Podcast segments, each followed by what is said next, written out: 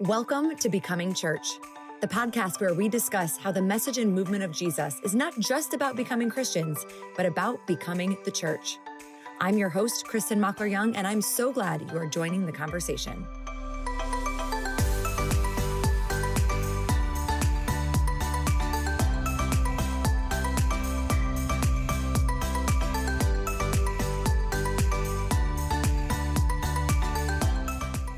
Right, welcome back to Becoming Church. I'm so excited to have Ben Cremer with us. He is an actual pastor in Idaho, but he's also an internet pastor to so many of us. ben, welcome to the podcast. Oh, it's so good to be here. Did you know you were my Instagram pastor? No, I had no idea until just this moment. So I'm very intimidated. no, listen, just add that to your resume. I, I guarantee you, I'm not the only person that would oh, consider oh, you an Instagram pastor to us. that's a that's an honor. yeah. So tell us a little bit about yourself. Just give us, you know, the bullet points. Yeah, bullet points. So uh, born and raised in Idaho. Um, never uh, went off to seminary in Kansas City. Uh, felt felt the call to be a pastor at seven, um, but oh, was wow. in in the kind of fundamentalist evangelical um, context and then uh, discovered the Wesleyan tradition through the Church of the Nazarene, and that's where I got all of my education.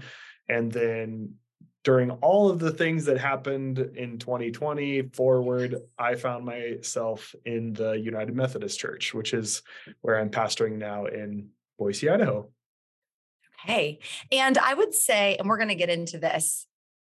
You so what denomination did you grow up in, first of all? Yeah, non-denominational. Um, oh. Yeah. So it was just uh, uh, non-denominationals can be kind of uh, unique in their own way that they'll follow sure. a particular tradition, obviously. But um, yeah, I started out very fundamentalist and then kind of moved to evangelicalism like middle school to high school and then to the church of the nazarene as a senior in high school Okay. And then to the Methodist, because that's different, right? Yeah. Well, Church of the Nazarene is technically Methodist because they broke okay. off from Methodism. And so, right. There's a whole yeah. split, right? Yeah, yeah. Whole split in every church, even non denominational churches have had. Splits. Oh, for sure. for sure. all right, we can we can get to all the deep oh, stuff afterwards.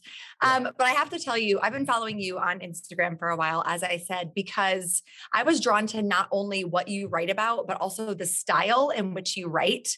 And tell me if I'm wrong, but it seems to be that you have like equal parts compassion and conviction in your words.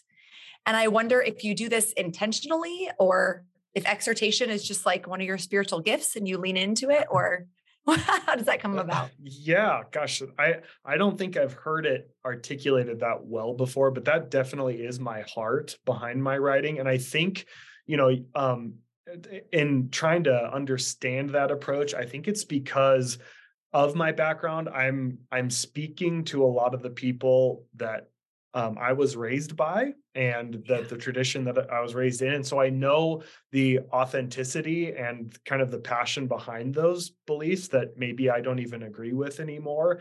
But in in my call as a pastor, I, I feel very much coming alongside people rather than um, in, in correction even, right? And grace, but knowing where they're coming from, I think really shapes my writing with with uh, the utmost compassion because I I want to be heard, but I also want to enter into conversation, and so that dialogue is such an important component of of writing to me, and so that's that's really what shapes my intention behind that.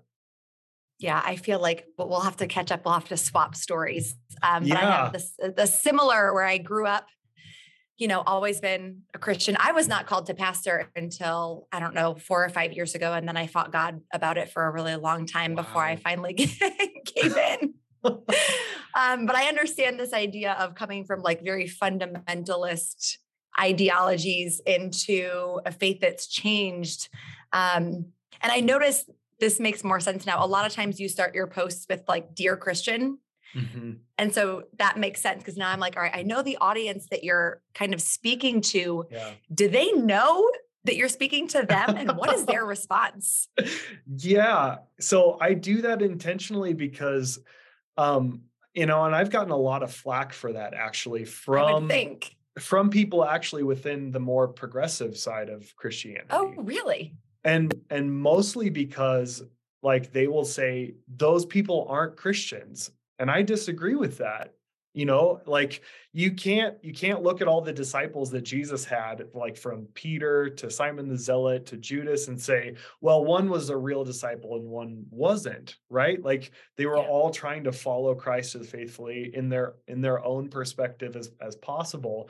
And so i i feel like part of like navigating this discourse that we have within christianity and our culture right now is understanding we are one body with with just so much diversity and i am equally capable of becoming an absolutist and a rigid legalist in my own perspective of theology just as anyone else along the spectrum but we're all christians trying to work this out together and so that's that's i'm hoping because i'm speaking to myself like and yeah. former self the most yes but also people in the tradition that i know best which is fundamentalism and evangelicalism um, and and hoping to be heard somewhere along the way using the words that helped me come to the point of where i am today well and that's i guess that kind of compassion and conviction is i can tell i can see your heart of wanting to help people to understand not you're you're not going hey you're wrong but i see it very much as a there's more to this there's actually mm-hmm. more to learn and more to think about right and so you're kind of trying to pull them along mm-hmm. yeah because the depth that i feel like i've discovered in my journey I wouldn't ever want to go back to the kind of the superficial perspective that I had before. And so my my hope is that we can travel deeper in this faith while following Jesus together. Do those people listen? Do you think they list like, have you had have you had conversations of like, hey, you actually did bring me out of a superficial faith into something deeper? I mean, obviously, all credit to God. Like, I'm not trying to be heretical Absolutely. here. You know what I'm saying? Yeah.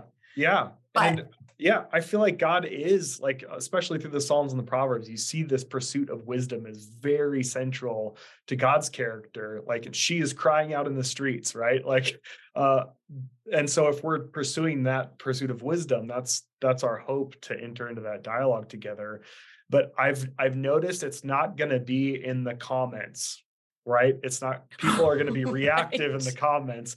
They'll send you direct messages though. Like yeah. I'm really struggling with this and I think that's why I love my newsletter the most is because I, you know, I had an 80-year-old um, woman from I think she was in Nebraska or something. And I'll never forget it about how you know we had been entering into this conversation and it's it doesn't it's not an instantaneous thing right and uh she she said her you know politically so opposite very much like how i was raised but yeah. now because we had been entering into this kind of pastoral conversation she is starting to see things very differently right and i point to my own dad even um, as one who, you know, my family were were very much a part of that tradition growing up, but now they're members of my church, and that oh, that that. that dialogue and debate, like calling, they've had to put up with so much. My parents are incredible people and they've had to put up with a pastor as their son right? Yeah. um, but like i'm in seminary and i'm like calling them and like what the heck? Did you, you you taught me this and i'm learning this. Like explain yourself right? They're like we were just doing the best we could right? And that's that's really what has cultivated that heart of compassion. It's like oh you know my parents were really trying to be as faithful to their their walk with Christ as possible. And so it's like I need to simmer down and and see that this is going to be a longer journey of wrestling and discovering things together. Yeah. As much as my friends and even our church likes to make fun of me for how much I love social media, but that and I do. But that's truly why is because I I really felt like God was like, one of the places you're going to pastor people people is on Instagram, oh, yeah. and it happens. Like the Absolutely. DMs and the the theological conversations and things that are happening in my yep. Instagram messages. I'm like, God, what are you doing?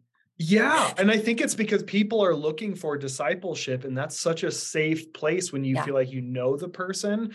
And I sometimes I feel like I'm discipling more through, you know, Instagram or Twitter than I am in in my day-to-day life right? Because you have to set up a meeting and like do this one-on-one thing.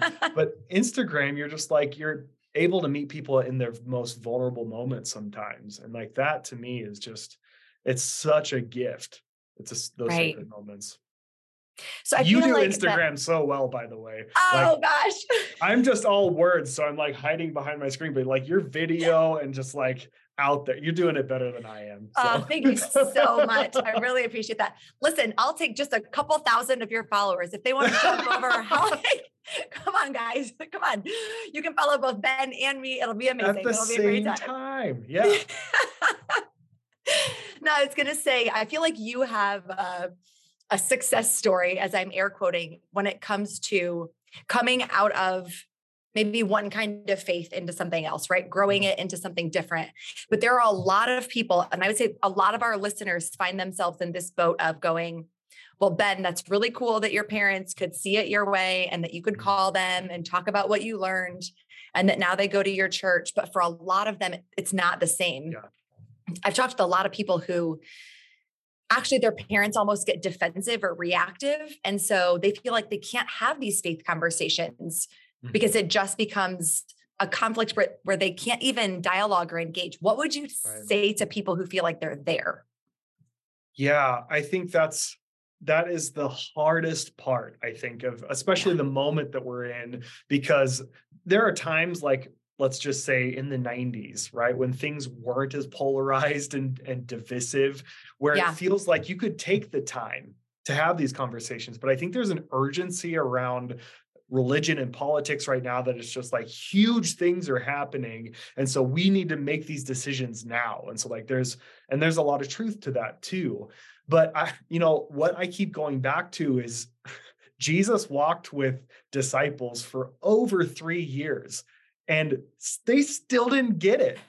By the time right i had a pastor friend who calls them the disciples while he's preaching sometimes because it's like duh come on like you see them it, see jesus in flesh and blood and you're still not getting it you know? And, and scripture so, like lays it out and they did not understand they right? did not understand right Jesus in the flesh and blood explaining himself to them, still not understanding, yes. right? And so, like, that d- does that's helpful in two ways. It gives us grace, like, okay, I can, you know, I'm still on this journey of discovering who Jesus is. I've never, I'm never going to arrive, but mm-hmm. three years with people, like, I think that's such an important part with our friends and family, those who are closest to us, like the disciples were to Jesus, that we need to take this time that um, to, to cultivate our hope and our patience. Um, Stanley Hauerwas has a great quote on that where he says, um, "Hope and patience define the prophet, in contrast to the cynic and the and the zealot. The cynic has uh, has uh, so much hope."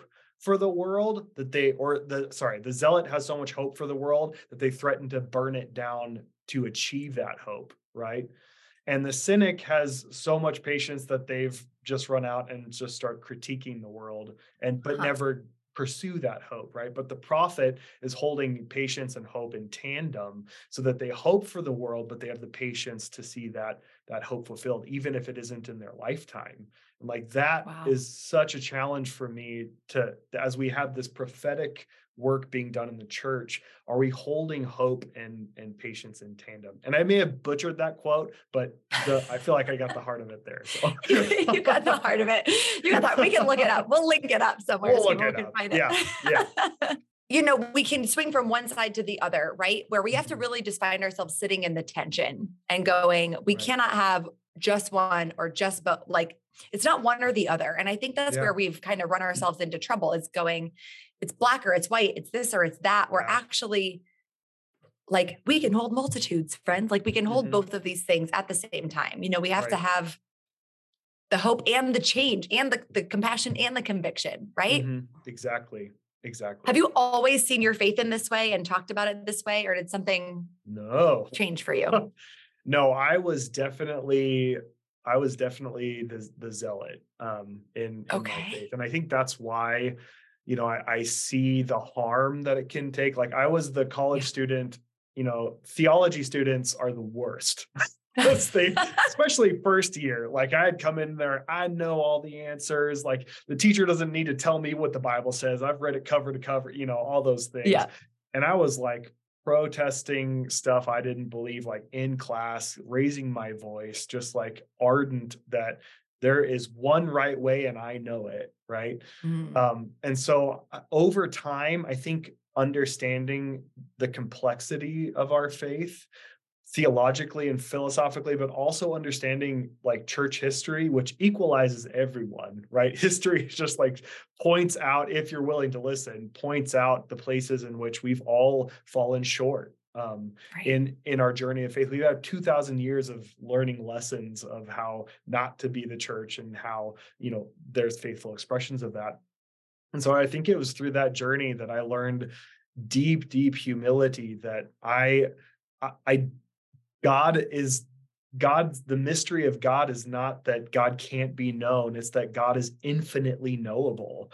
And the moment I arrive at saying, I know all of God and can now impose that on others, I've made God into my own idol of my own beliefs, right? Right and so that that just has really i think been one of the biggest transforming moments in my faith as i studied who we are as christians as i gotten to know jesus better um, in my own life like it it has just given me this deep humility of how i need to approach my faith first so that i can then enter into conversation with with others better yeah i think the way that you described the mystery of god you know it's not that we can't know him. It's that we can't ever fully know everything about him and what he thinks. And it's that perspective shift, which seems maybe so small.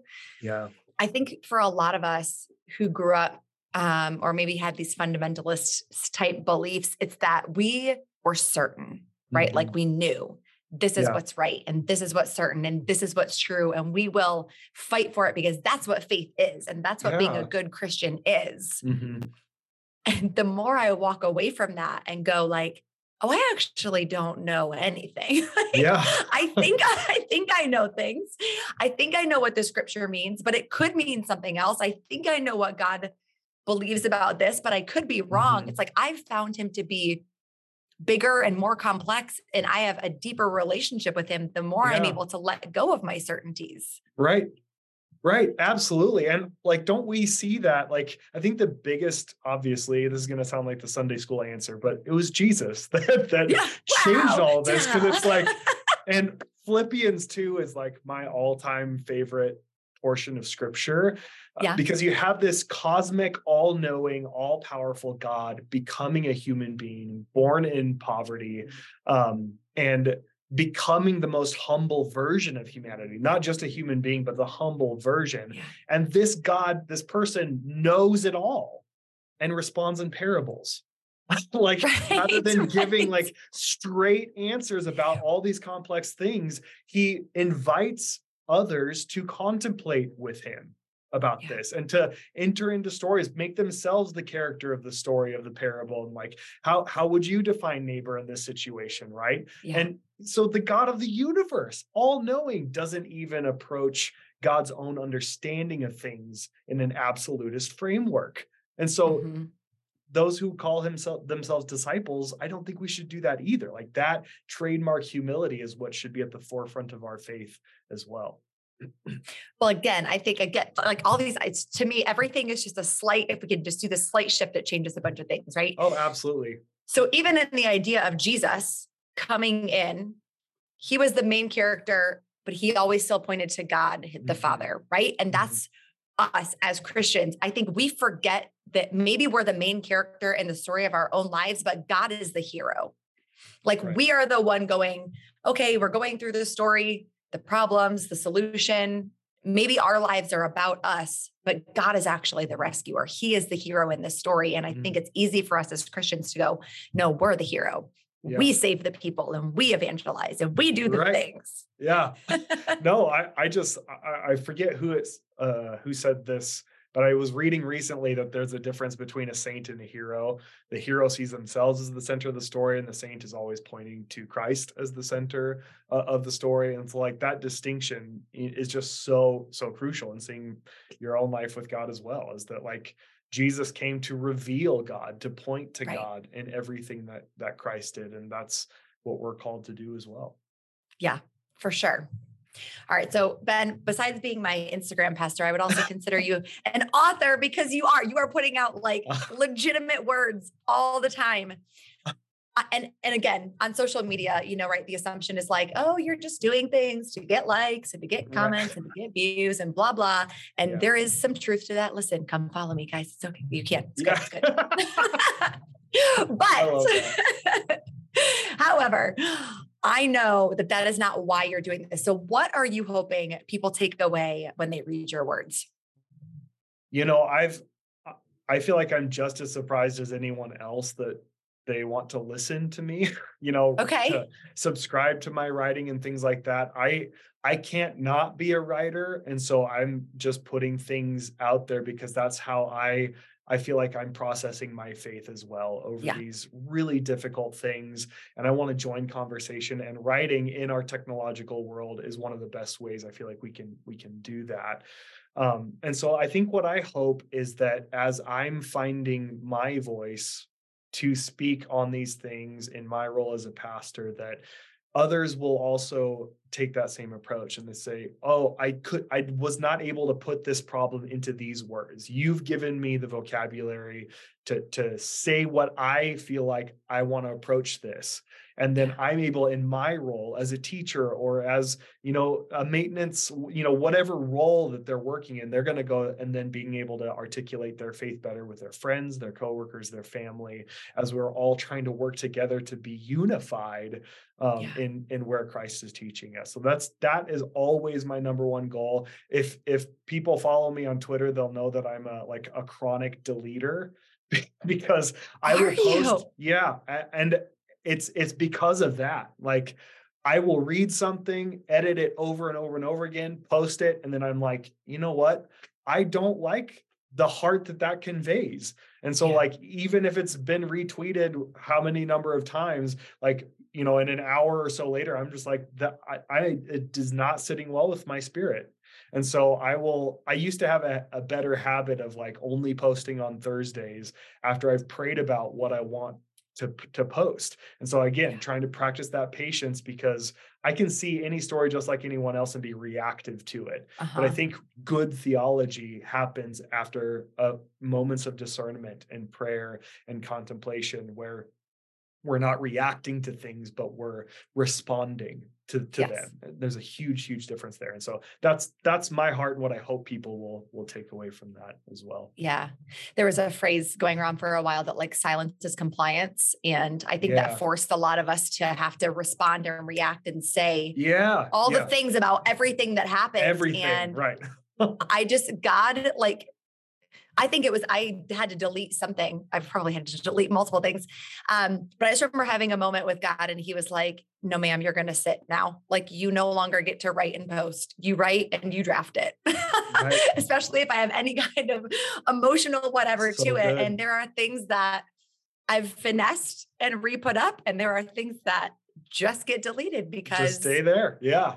there's a difference i think especially as pastors or i would say even leaders in general like it's one thing to have a place to process but i don't Mhm. need to like bleed out in front of people do you know what i'm saying i don't need to like so here's all my emotions and all my issues Right. and all of my over really big yeah. thought and oversharing Yeah. right when like you said the, the point is to kind of model and encourage for others the way that they can Mhm. do the same right well and especially as a you know a, a white guy pastor from idaho there are some things that i need to platform other voices especially Yes. like my sisters who are pastoring like they Yeah. can speak on issues that i can't and Right. so as as the platform continues to grow or whatever like that is continuing wrestling for me is like am i platforming voices rather than being compelled to speak on it myself because like who needs Yeah. another white past white guy pastor speaking on these issues that other people are it's just more ex- like there it's their own personal experience like yeah am i showing you know a light on that rather than trying to just show my own light on that issue Yeah. Well, that's actually the perfect segue because oh I went to sign up for your newsletter. And actually, I think I got so distracted by what we're about to talk about. I don't even think I ever put my email in. So I need to, oh, no. go, back. I need to go back and finish doing that. But I went to sign up for your newsletter and I was surprised to find this very long letter, it felt like, um, where you wanted to explain some background things. And I got caught in that. So, in a nutshell, there was a pastor in your community um, oh, who preached yeah. a sermon that, and I quote, all queer people needed to be executed. Mm-hmm. And that sermon went viral. Um, and I think that you had a similar response that many of our listeners probably just felt right in this instance and hearing that, whether it's anger, disgust, a deep yeah. sadness, you know, that people are being this hateful to others in Jesus' name.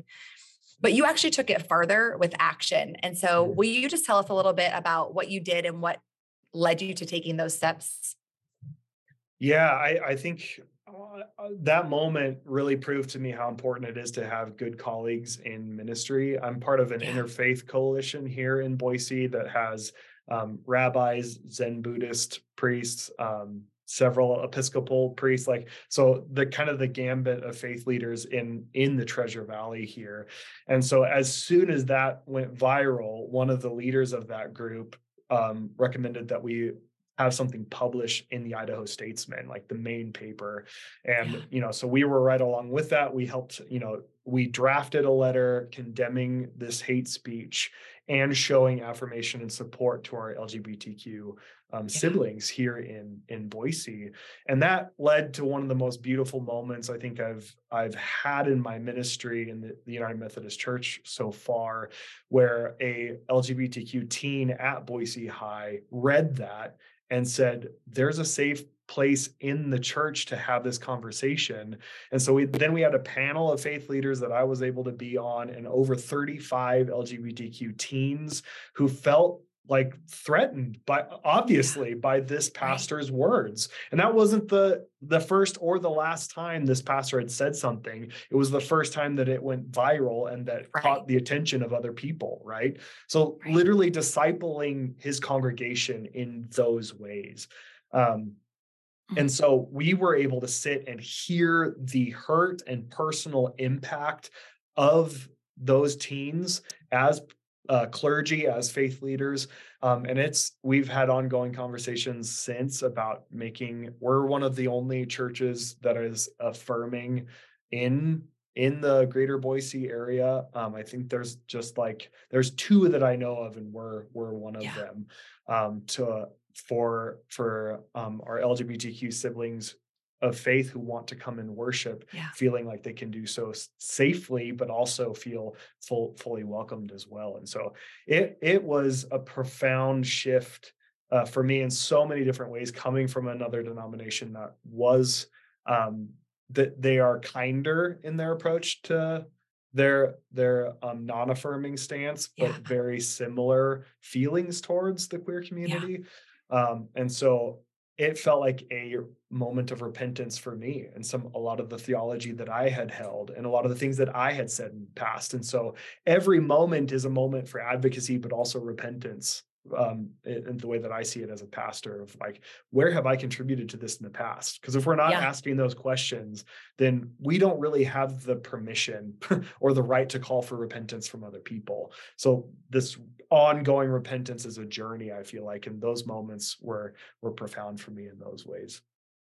I don't think I would have assumed repentance in this moment for you, but I can definitely see how I, am someone that's that's prone to shame and I can sit mm. in shame and when yeah. things get pointed out um I mean similarly for me my my thoughts my beliefs whatever on LGBTQ community has has changed drastically. Yeah. And yeah. I can sit in the shame of that of the things that I mm-hmm. used to do or that I used to say um and that's something that I really have to take to God. And I really have to actually like look at my own life now and go, no, no, no, no. It's okay. Like, yes, repent maybe for the things that you said or did um, that were not actually loving and did not reflect mm-hmm. Jesus toward other yeah. people who were created in his image. But it's very hard for me sometimes to have to break out of that and to go, mm-hmm. no, look at your life now. Look at who you love now. Look at who you are doing life with now yeah. and you're in relationship yep. with now, you know? Yeah. Yeah.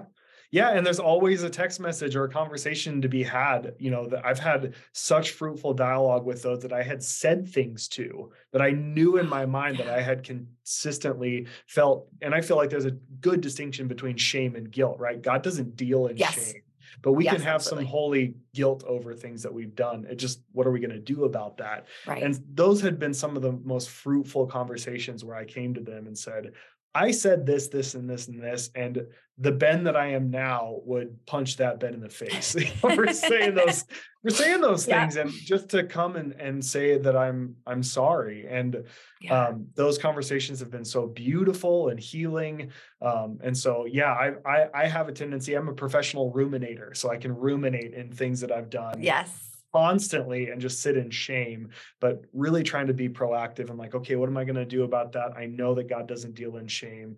Let's see how we can proactively repair and heal um, to bring about new life. Yeah. Well, and sometimes the apology is not an option. I mean, there are people yeah. that I yeah. probably owe an apology to. Right. I live in a completely different part of the country now. Like, I don't know gotcha. how to go find them. I don't know yeah. the people that I said something to, you know, that I wasn't even aware at the time, but it's that you know better, you do better thing. Right. right? Exactly. So now right. I'm like, now my my friends my neighbors the people in my church who are on the lgbtq spectrum like how am i going to love them now how am i right. going to do better by them now yeah. not just yeah. on sundays not just at church but like yeah. in life exactly oh that's so powerful yeah you know better and you do better I, you yeah. know, you should trademark that phrase before someone steals it. I'm pretty sure it's been used by about a zillion people already, Ben. But just trademark it. Be the first one. Instagram bio. There you go. TM, yeah. yeah. well, and I think regardless, my hope would be. I'm not going to say my. I think my hope for anybody that's listening, for anybody that hears this story and finds out about what happened in Idaho, is that regardless of what people believe, regardless of their thoughts, you know, where they land on the LGBTQ beliefs, faith, whatever, mm-hmm. it is very, very clear to me that you did a very brave and kind thing to love other people the way that Jesus showed us. And so I just want to affirm that in you and encourage you in that, that I can't imagine God responding in any other way other than looking down at you and the other faith leaders in your city and going, you have, you've got it. Like you did it. You figured it out. I'm so proud of you.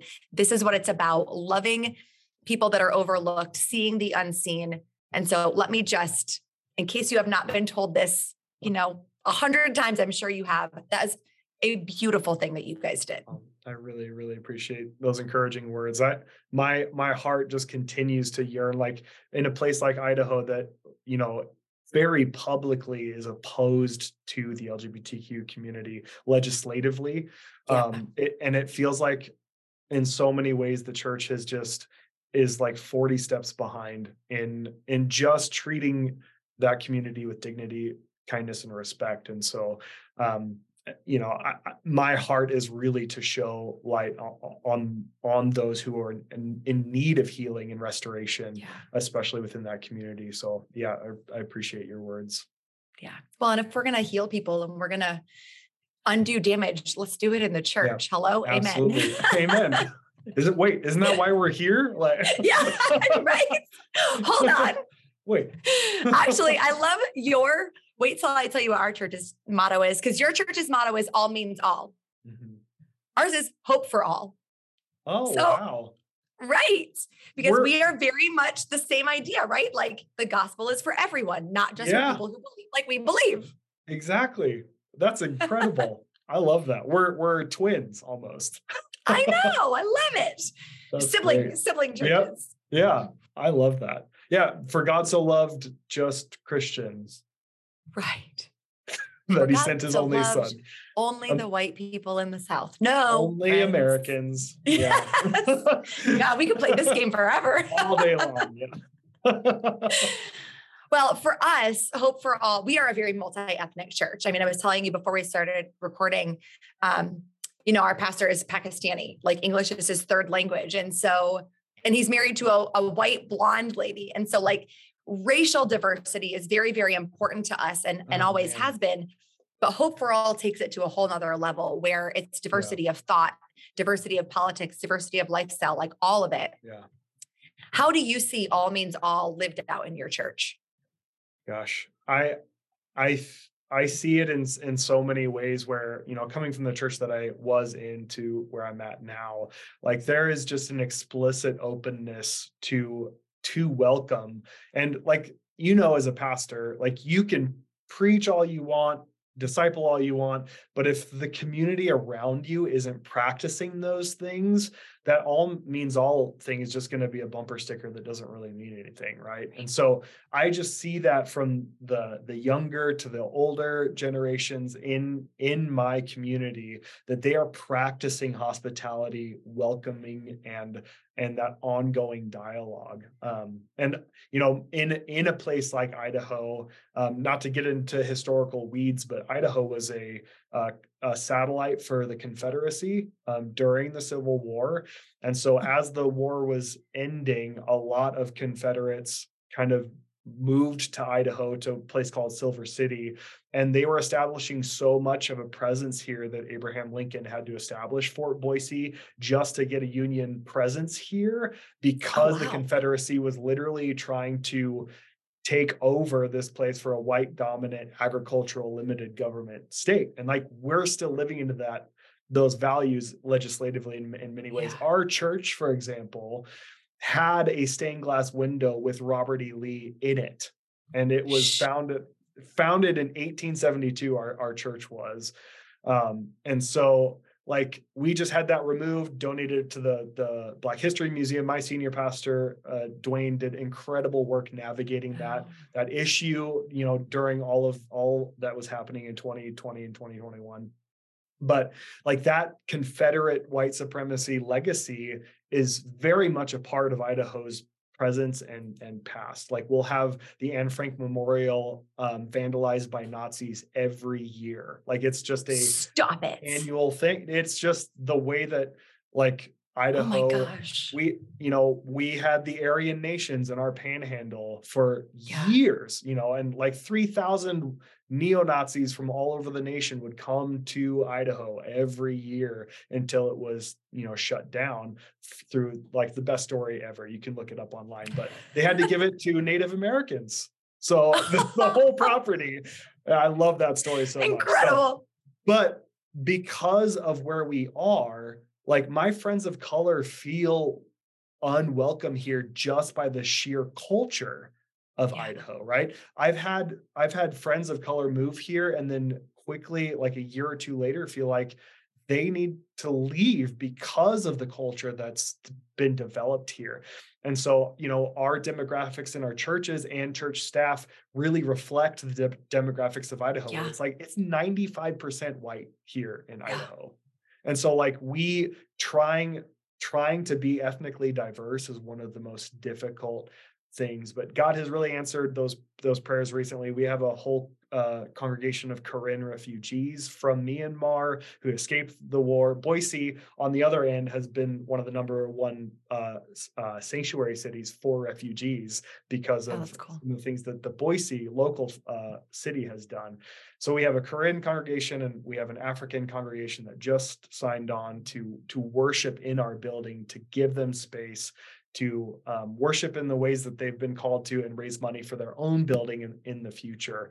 And so that's kind of the ways that we're trying to practice all, meaning all, um, yeah. in, in the culture that that that we are as as Idaho and trying to change those things. Yeah. Well, and I would say so how how do you do it? Right? I know this is a very weighty question because people I thought you were going to tell me. people all the time at conferences they're like how do you create or people will come to visit right like we'll have pastors come and visit on a sunday or just kind of come around and that's always the first question is like how do you create this kind of community like how do you create this and we're like i don't i don't know like we just I yeah. do know. I was going to ask you the question before I told you what our sure. answer is. Yeah. But. Yeah. Well, okay. So this will be a test. You tell me if I'm right. Okay. we'll see um, whose is better. well, I, I think my response to that is we don't create it, right? If we really do believe that the Holy Spirit's at work, it's the Holy Spirit ongoing movement that's creating these opportunities and we need to be aware of those opportunities and walk through those doors that God is opening right? Because if we're not looking for the opportunity to become more inclusive to become more welcoming we're not going to take the the little opportunities that come with the still small voice saying hey this is the place that you need to walk. We're not going to be listening or walking in those ways and so then we're not going to achieve those things in the ways that we can in our context. Yeah. And so I would say it's more stepping back and letting the Holy Spirit bring those opportunities about and then just saying yes, but also actively looking for those opportunities in your context as well. Because I, I know that every context is different. In Boise, I'm not going to be able to have the same kind of ethnic inclusivity as perhaps you do. Sure. Right. And so pursuing the opportunities that I can in however ways that it looks, uh, trying to be faithful to that mission, um, I think is would be close to what I would respond. So now you tell me correct. Yeah. no. I would say very very similar. We yeah, we we are very much of the mindset that we create environments where people can see God speaking to them, you know, mm-hmm. and it's, it's, it's about that. It's we're going to steward well the people that walk in our doors and whether it's your first time or you've been here for 18 years or somewhere in between, you're going to get treated the same. You know, mm-hmm. you're going to get not just the coffee and the high and the whatever, but like right. it's going to be more than a hey, hi, like let me actually engage you in conversation. Let me yeah. bring you into the family because we want to create an environment where you know that you're safe mm-hmm. so that you can show up fully so that God can meet you here because God was already actually with you in the parking lot. Yeah, so good. But now, if you come in here and you feel safe enough to experience Him, then that's hopefully so that's good. what, you know. Yeah, because it really is part of not assuming you know their needs, right? right. That's like such white savior complex is like right. thinking, oh, I know how to help you. Really, it's listening to the communities that you want to be the church for and then yeah. saying how do we become a community that meets those those tangible needs? So that's such an important angle to that. And again even the tiny shift right of tiny like not, shift. Not yep. we want to introduce people to god here because we believe that he already knows them. Right. Instead of that it's we want to create an environment where they can hear him like right. Right. And, and those tiny little words change our mindset. They change the way we approach everything yeah. the way yep. we view people you know yep absolutely so good one degree of difference can make a huge huge impact it really does it really yeah. does yeah all right ben well one last question because okay. the podcast is called becoming church mm. what is something that our listeners can do to become the church to the people around them mm. gosh that is a huge huge question become the, the church for the people around them i I I think we have such a ripe opportunity as Christians to look at the ways because church hurt is a, an ongoing conversation, right? It's become yes. a very public one. And so I think the in to put it in the simplest terms, look at the ways in which the church has hurt us in the past individually and then go be a source of healing for the that hurt for others um, because I, I think it you know no matter where a person is in their journey and no matter how what generation they're from like that church hurt is is there.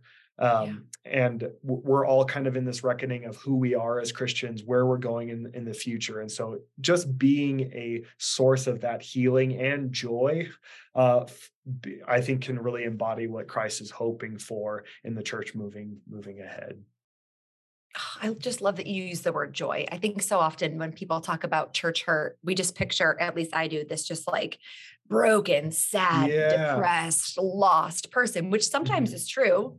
Yeah. But sometimes they're just doubting and questioning and not sure where they're landing yet. And there, yeah, yeah, there can actually be joy there too. You know, absolutely. Yeah. I'm finding more and more because I am man, I am the Soren Kierkegaard existentialist that can just like stay in my dark place. No, melancholy is holy. Okay, leave me alone. I'm going to be an emo in the dark. That's how I'm going to be. You must be an Enneagram four. That's ex- I, I have a four wing. I I'm an Enneagram five with a very strong four wings. you nailed it. it. You you uh. sound like my wife. She's like, oh my gosh, go going four again. You know, but but really like i'm finding that happiness is circumstantial right but joy is this conscious choice of i'm going to move forward and look at the places that are he that have been healed. Look at the places that are going well in the world around us rather than doom scrolling all day long uh, on our devices. Like where where is joy and how can it be found? And then how can I be a source to to others in in my Christian walk as well? And that's that's been really transforming for me um, in my own joy and seeing that flourish in in others too. Yeah, I think, and not being afraid to bring it ourselves. You know, yeah. we are salt and light. We are right. the salt and light. So if other yeah. people out there have hurt, like we don't have to worry about saving them, but we can come in and be salt and light and just make things a little bit better. Yeah. Well, and I, I and I know you've probably experienced this, but when I hear like there's so much healing that can come from a pastor saying, on behalf of the church, if you haven't heard it before, I am sorry. Like there's no excuse for how you were treated. There was there's no excuse for how you were minimized, your voice was silenced and pushed aside when you were trying to express a deep wound and you were either pushed out, marginalized or just belittled and gaslit. Like there's yeah. there's no amount like of of joy that can come from hearing a pastor naming those things and saying, I'm going to try to be the pastor that you deserved in that moment if you'll give me the permission to be alongside you and listen to that pain so that we can process it together. And I'm going to do my best to listen and to bring healing rather than tell you where you're wrong and and and silence your voice and and move along. Yeah, I think in a very in a very vulnerable admission, I'll say one of the hardest, heartbreaking things about being a pastor is knowing that I have probably been the cause of someone else's yeah. church hurt unintentionally. Yeah. Same. And again, back circling back, I can sit in the shame of that. And I have found myself mm-hmm. sitting in the shame of that. Um, and so instead, right, I have to know better and do better and just like I've publicly apologized in sermons before mm. for this same exact reason where I'm like, there's too many people feeling yeah. hurt by the church in this area. So I'm going to apologize. I'm going to see you, even if I wasn't the one that, that did it, because for all I know, I need to make an apology to a different person because mm. I'm somehow part of their church hurt unintentionally and I may never even know it. Right. Oh, that's so powerful. Yeah. I, I think that is a big part of why I write too is because it's this desire to see where I have participated in that. And like yeah. That I feel like that is the call to repentance is to not yeah. sit in this shame but to to look at how you've participated in these things that you know better now and yeah. then try to bring healing to those spaces. Like that's just the the heart of that work. Yeah. Oh, Ben, this has been such a delight. Thank you so, so much good. for being here.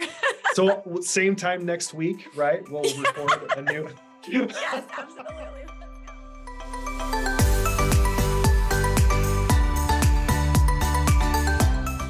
I love being able to connect with other pastors and faith leaders and people in our country who are serving their local churches and loving people like Jesus, not just on Sunday mornings, but out in the community. If you feel like you are lost and you are floating out there somewhere without a church home because you cannot find your people or people that are representing God and Jesus the way you wish that the church would, can I ask that you please keep looking? I promise that there are more and more of us out there. And if you can't find anybody local to you, reach out to us, reach out to me, reach out to Ben. We will do what we can to connect you with other pastors that we know who are out there loving people in the name of Jesus who are out there becoming the church. Friends, thanks so much for being here. We'll see you next time.